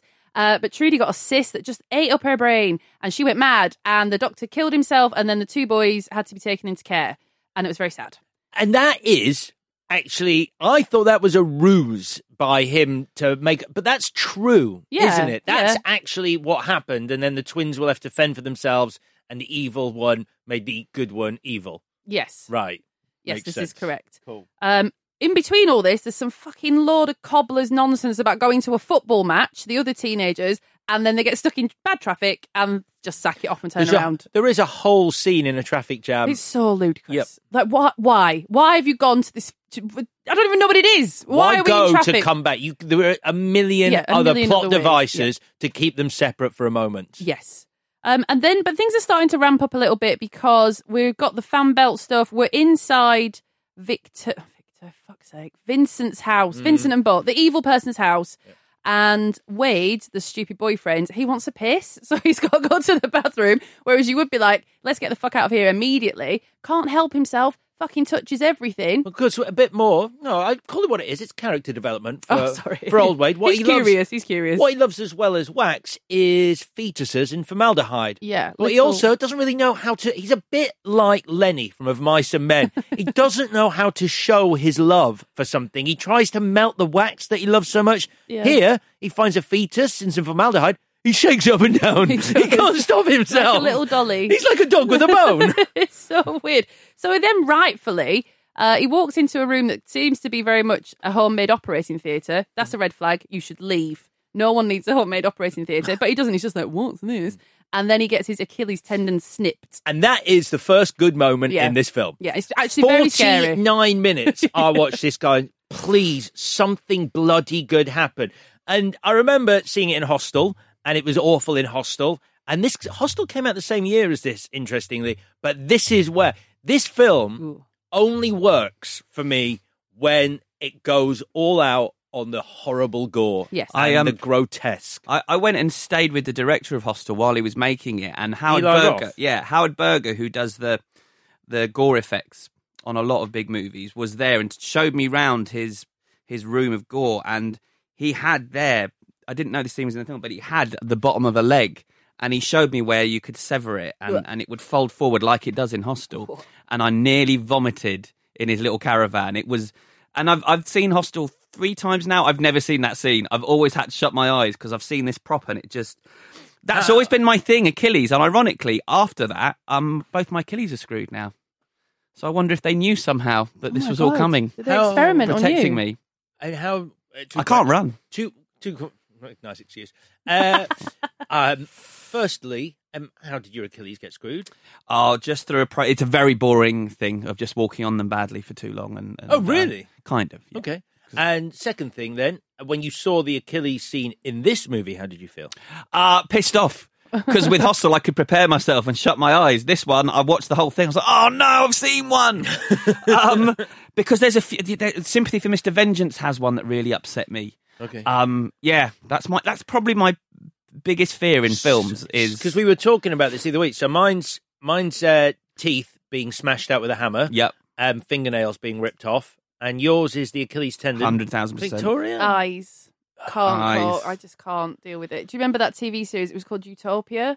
Yeah, And There was a torture scene with eyes, and he has his eyes propped open, and he just uh, he just takes the torture man whose name I can't remember. like Clockwork Orange. Yeah, but it's worse. Clockwork Orange, I can't. I don't mind that scene so much because all he's doing is being forced to look. Mm. But in this, he takes he he takes like sandpaper to his eyes, or he pours like all these chilies. It's really, really, really horrible. It's really horrible. Sandpaper to the eyes sounds awful. Ugh. I can't help saying it with a grin on my face because it's not teeth or fingernails, so I'm cool Yes, with it. right. I'm like, That's I would like to see fine. that. I did. I watched that years ago, and I can't get it out of my head. It's really, really upsetting. But th- this film, like Hostel as well, then sort of uh, the, the same part of this same sequence is a bloke strapped to a chair, basically being tortured. Yeah. Mm-hmm. Mhm. And having spoken to Eli, and I think a bit, a lot more thought went into Hostel and the politics of Hostel and and, um, the analogies there. Um, he was saying that that was because that was the time. Well, this was he told me at the time. We were suddenly seeing these ISIS videos of people being strapped to chairs and being Oh, decapitated. okay. This is what America was frightened of at this point. point, and so it, it Oh, got it got pulled into horror films in a very Surely specific this, way. This predates ISIS, was it not? Uh, Well, whoever, sorry, whoever was right, the, the, the post 9 11, Yeah. you know, whatever was happening there. So it's Uh-huh. interesting to see it um, in this film as well in the same year. Is it wrong that when Wade gets a full face wax, I was like, mm, I'd pay good money for that. it's everything, though. It's. I mean, I mean, not my eyebrows, but basically, Yeah. if you could just isolate the eyebrows, yeah, I'd give you a I tenner just down write the da- Market for that. No I problem. wrote down he gets waxed, but not in a sexy way. Do you think getting waxed is sexy? Have you got any videos. idea what it's like? I've been waxed. have, have you? you? Whereabouts? Back. No, I meant whereabouts and geographically. Thailand. okay, Thailand. oh, okay. Bar- Bali or Bali. Was, it as a much surprise to you as, as I everyone? thought I was here for something else. They, uh, it said massage on the outside. they laughed when they saw my back. um, so why did you get your back waxed in Thailand? Because I was on holiday and I wanted to have no hair on my back. okay. I didn't want to look like a monkey. I like how hairy you are. You should own that shit, man. These these people laughed when they saw my back. well, they're not a very hairy And I think they asked for more money. God, this is an that's- all dayer. That's so embarrassing. This is, they didn't really. I'm thinking it. So anyway, Wait, hang on. There is a great. The movie does have one really, really nice cut in it where camera guy and dickhead brother are in the car, and dickhead brother's like, I don't, you know, Wade's actually all right, and the other Mm. guy goes, Yeah, I kind of like Wade too. Yeah, and cut then to- cut to him unconscious, being dragged down a corridor, Yeah. about to be tortured to Yeah. death. That's a nice little cut. yeah. Um. So just to like really sort of race through the plot. Yeah, um, can we? Uh, I mean, we are going through it with a fine tooth comb. I'm quite surprised. At the moment, I feel like I'm watching House of Wax again, but it's the audio I book. feel like we could have started when they got to the house, Yeah, as this fair film should have started. um, Elisha Cuthbert realizes something's wrong. There's a bit of a scuffle with Bo, the evil man. She runs into the church to find the mourners, but oh fucking hell, they're made of wax, and it seems like it's the whole town is rigged, and the whole town is like a theme park. Yeah. uh, and that's obviously a little bit terrifying. So we need her brother slash definitely not her boyfriend to come and get her. She ends up with her lips super glued together, which is very nasty. Mm. Then we cut away effective. to some tense sex B plot thing where Paris Hilton does a nasty tracksuit strip. Well, Um, well, you say. na- I mean, this is Nothing wrong with the strip, it's Thi- the tracksuit. this is what a lot of the people sitting in the cinemas around the world Sure. paid to see. It was this moment. It's like It oh, takes up right. about five minutes, which is disproportionate. yeah, yeah, and it's actually a, a shame because it the movie was just getting good, and Yeah. then we have this obligatory this scene in it. tent thing. Yeah. Um, and her boyfriend, I've, I've already forgotten his name. Blake. Blake. For Don't worry, but reason... please don't worry about the names. No one listening cares about the names. Oh, and then there's that fucking thing where she's like, I need to tell you I might be pregnant, but never gets to say it, and that never fucking goes anywhere. It's weird, isn't it? Yeah. I don't know whether that is just there to make the death seem nastier because Yeah. two people may, not Yeah. definitely, but might be being killed when Paris Hilton carks it. And also, how hard do you have to throw a metal pipe to pierce someone's skull? It's wicked. I don't know, but I watched it quite a few times. It's weirdly satisfying. That's such the wrong thing to say. It really is. I mean, Have you ever met Paris Hilton? You're still making it worse now. You've down. Don't do that. apparently she's actually nothing like the So- simple life I- character. I'm sure and she's lovely. I've heard that exact thing. She that is she's much act- smarter and funnier than than Yeah. she acts. Weirdly, last week there was an article in Cosmopolitan all about her, which I uh, read. She's a, a savvy businesswoman and She doing sure very well. She's um, that party girl thing that's behind her now. Um, God. So then what happens? She's in the she's in the new Terrence Malick movie. She's no, shut up. anyway, Brad's Blake. He gets killed because he's listening to some music for his sex with his girlfriend, but the music house outside of the tent for some reason, and then he has to turn it I, off. am going to stop you, Vicky. I feel we may be going into two. If you just described where the stereo is in relation to the tent, this might be too much detail. anyway, She bought 20 pages with her this week. anyway, basically, Were you worried we wouldn't have enough to talk about because this movie's kind of like a bit featherweight and you've gone big on plot? a little bit. You're, read- Okay. you're Yeah. reading the script. a little bit.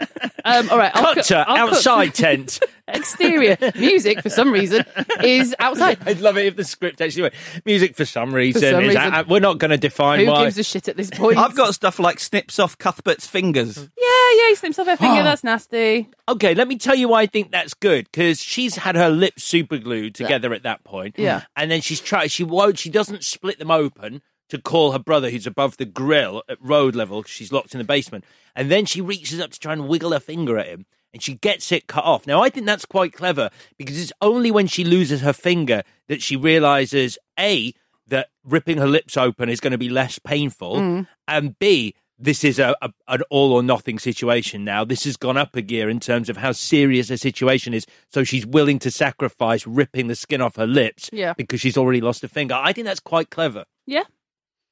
Um, sure. Um, No? Yeah, yeah. I just, yeah, no. I, I just, I think if a man super glues your lips shut, I think you know you're in trouble. I don't think that's how you thought. that, that episode never saw the saw uh, Ashton. What have you done? Mate? Um, so then Nick, Am I taking crazy pills? uh, Nick and Carly, the brother sister boyfriend combo, they're running away from the bad man, and then they end up in a cinema.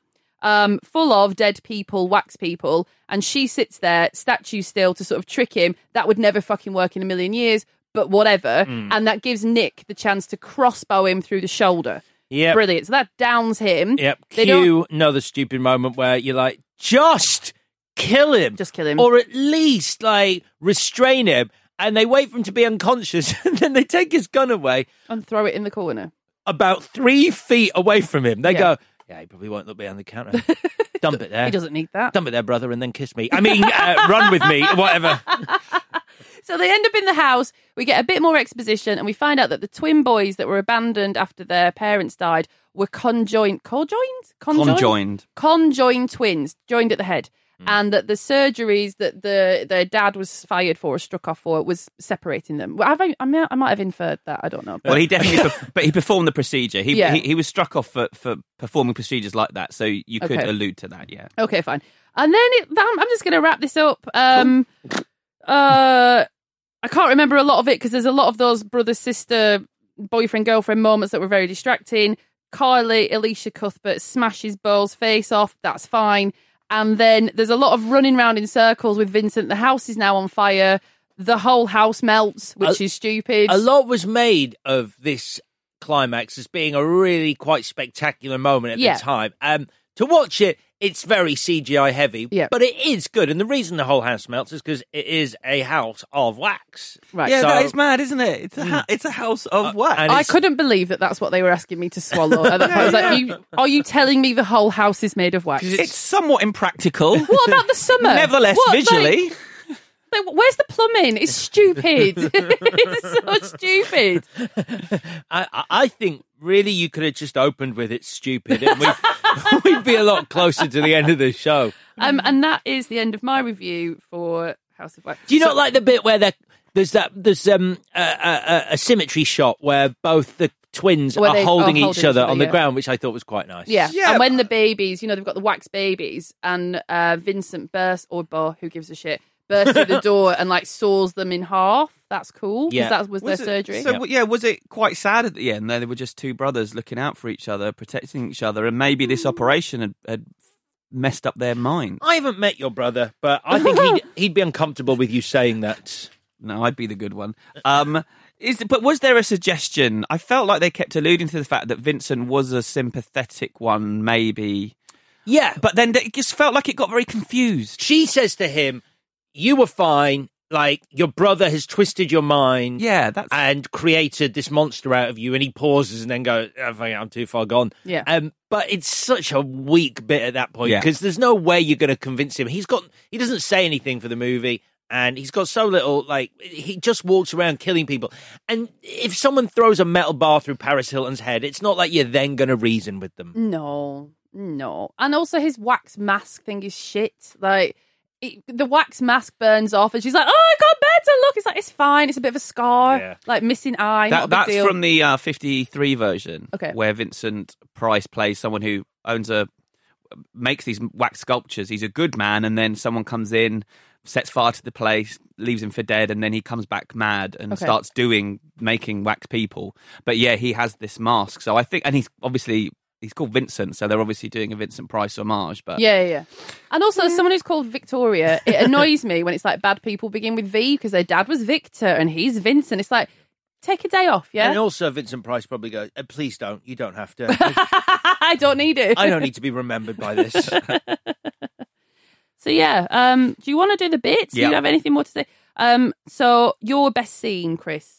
Um, I like the scene when uh, about halfway through, I can't remember anyone's name. They're in the wax museum. Oh, I can remember someone. He thinks Wade is fine, and then peels off his skin. And whilst Wade, Wade is still alive and looking at him, uh, with eyes, I think there's some good eye acting in that scene. Some great eye acting. He's saying, "What are you doing, dude? Just stop!" But he keeps peeling his skin off. I thought that was a very effective horror moment. Um, I am. Uh, it's like countdown. If you'd like to just check my working out, I have exactly the same moment. But that, that looks like the scoring of John Doe from Seven, so I really don't know what that says. it says Wade covered in wax, camera. Uh, no, I've written, no, actually, that's I don't know what I've written, but it is, it is it is that moment. Kill, kill. Um, yeah, it's it's it. Uh, Wade. In, in fact, every moment with Wade after he gets knocked out, um, is uh, the best moments in this movie Mm. where he's uh, stripped of his facial hair, has his Achilles tendon snipped, and then is still alive while the annoying camera guy is ripping his face off. Uh, the best moments in the movie. It's a glimpse into what the film could have been. Yes. Yeah, that's a good point. I like. Yeah, I agree with you. All and having just slagged it off, I did like it when that stupid house made of entirely of wax melted. 'cause it did look quite good. I like it when this doesn't work either. They're sort of stuck in the sign on the second story, Yeah, and then yeah. the wax melts, and they're like like a lift. Do do do do do Yeah. do do do. They've really oh, thought we're all that right now. through. Yeah, we're Yeah. all right. That's fine. Uh, what is your MVW, Alex? Uh, mine is Ambrose, uh, the town. I've got a real thing. I Mm. love dilapidated, like uh, period towns that are like ghost towns, but not. It reminded me. It's the only good bit uh, right up until they nuke the fridge in Indiana Jones and the Kingdom of the Crystal Skull. I really like that. I think there's another bit in the Hills Have Eyes remake. One of them. I don't know if it's one or two, but there's a deserted town with mannequins in like these sort of 50s era like towns. I think they're really, really ominous and scary. I think the set's cool. I love it. Yeah, I don't know if we went into it properly, but the sugar mill, we found out the sugar mill shut down, and that basically destroyed what whatever business was coming to the city. And um, then the interstate arrived, which meant everyone bypassed the city. And so they were making a, a little comment, I think, uh, on those transport links in America. Like the plot of Cars, but with things.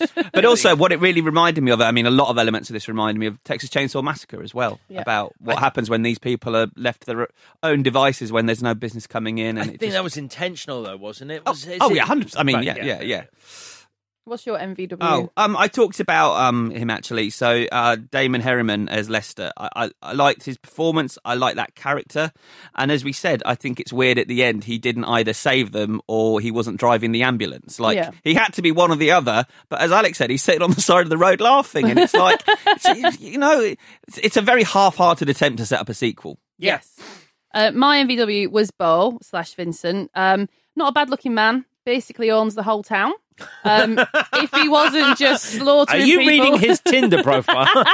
he kills people for his own amusement, and that is a problem. But without that, you know, who knows? Who knows? So um, he's my MVW because I thought he was sexy. I'm sorry, I didn't. Um, anyway. He's got something about him. What's uh, Frank? Oh my gosh, uh, the guy who sang "Liar," who plays. Oh my god, I'm gonna Frank Drebin. Frank Black. Is it Frank Black? He looks no Henry. No, not Frank. Henry Rollins. He reminds me of Henry Rollins. yeah, there's something there. There Does is he? something there. Uh, if you could change anything, Chris, what would you change? Um, I mean, we could have had an army of wax zombies. Sure. That would have been something they could have as stu- chucked in. As stupid as doesn't like the taste of metal in a lucky bullet. No. right. I, all right, fine. Because that sounds Hey, exciting. Hang on. Um, if you combine the two, uh, but I didn't find this the actual slashing in this film particularly interesting, and I thought the interesting stuff was the backstory of the brothers and the parents. So I would like to have seen more flashbacks. That that that scene in 1974, I would like to have seen more of that. Um, rather than reading it in newspapers and people telling us, show us some of that. yeah.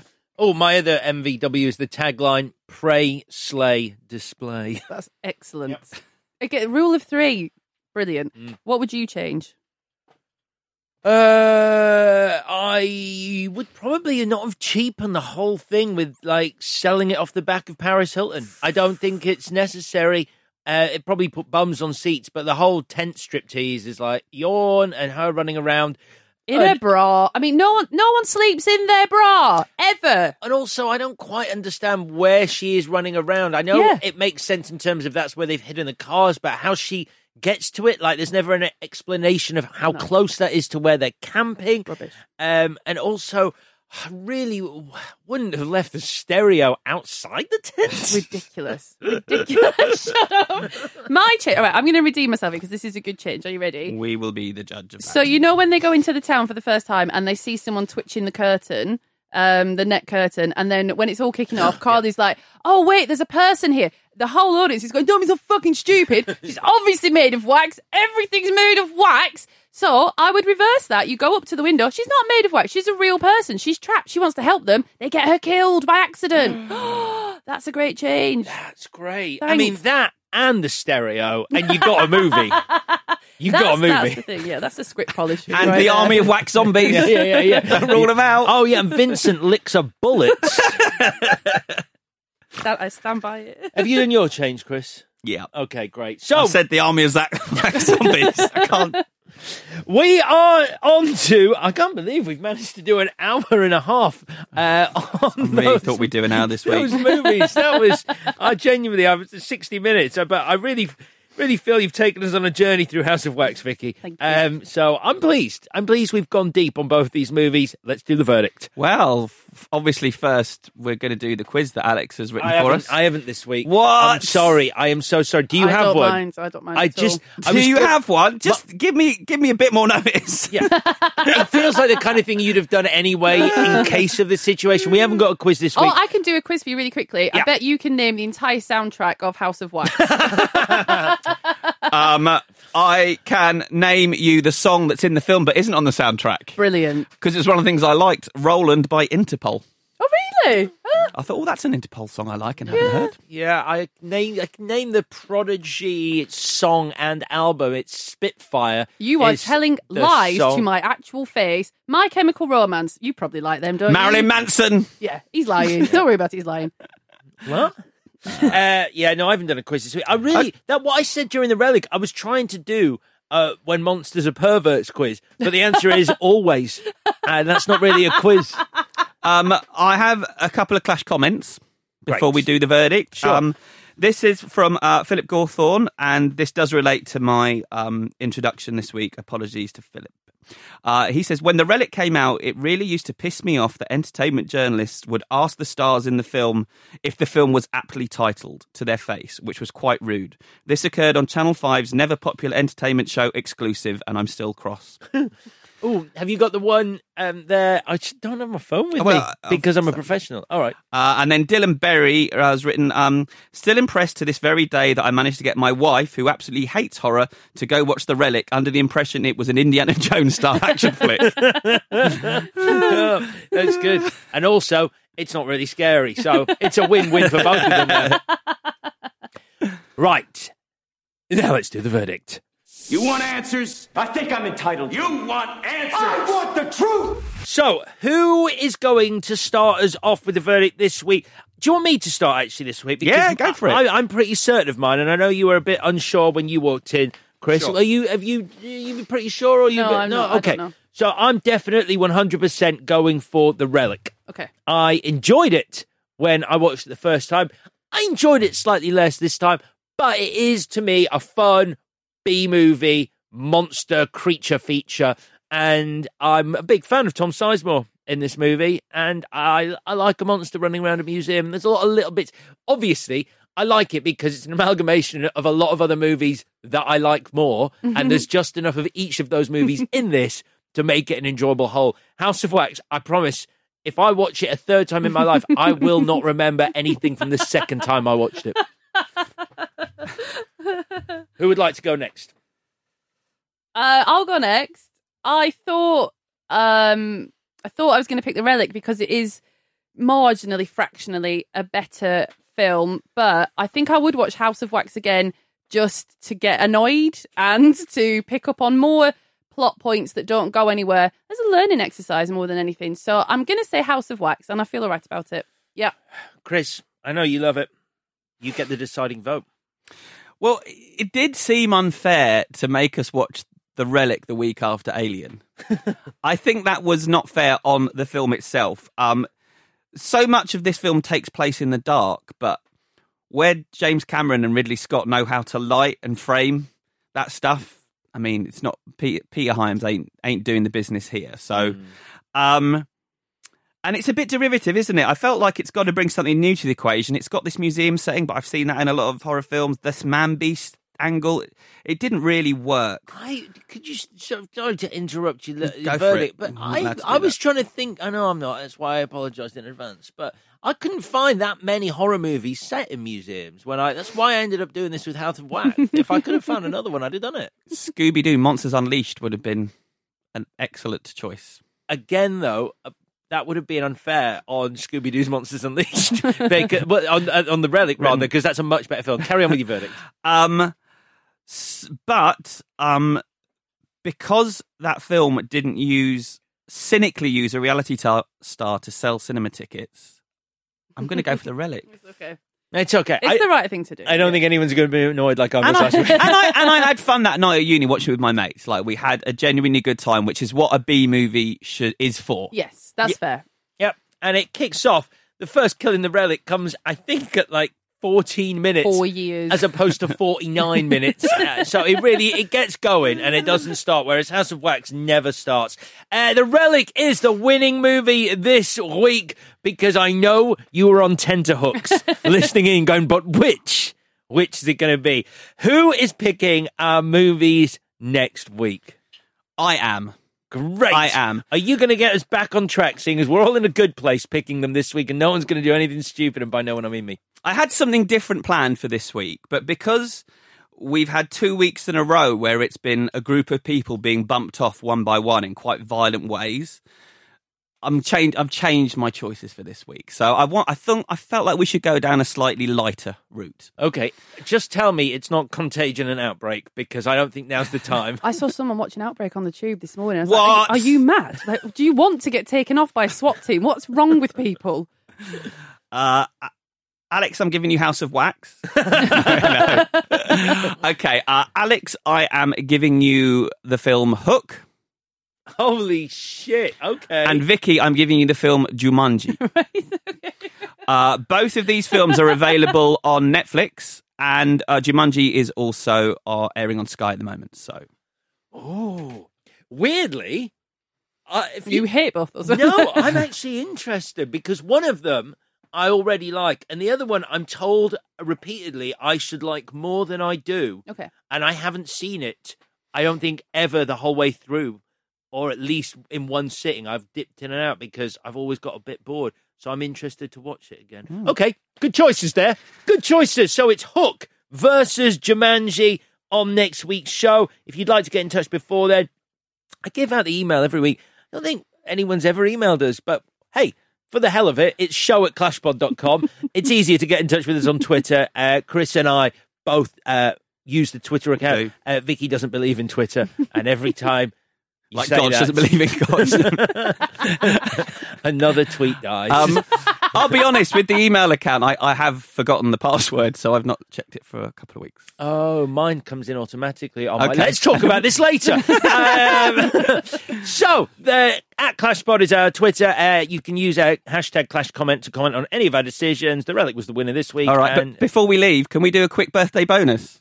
what? It is your birthday today, and I would like you to read out this card live on air. Oh, thanks very much. It is legit my birthday. I am 32 today. I hope you don't mind people knowing your age. That was a big laugh.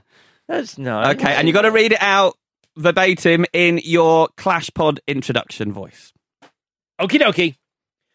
Welcome to the birthday card where two people with something in common exchange bits of paper to show their affection. In this year's card, 1978's Chris Tilly says many happy returns to 1979's Alex Zane.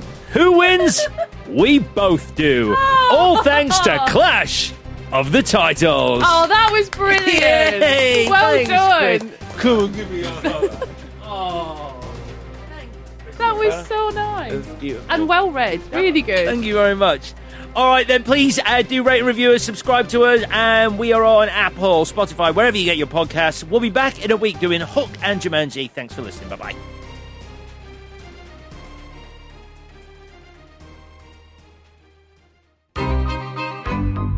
This was a Stakhanov production. Ever catch yourself eating the same flavorless dinner three days in a row? Dreaming of something better? Well, HelloFresh is your guilt-free dream come true, baby. It's me, Keke Palmer. Let's wake up those taste buds with hot, juicy pecan-crusted chicken or garlic butter shrimp scampi. Mm. Hello Fresh. Stop dreaming of all the delicious possibilities and dig in at HelloFresh.com. Let's get this dinner party started.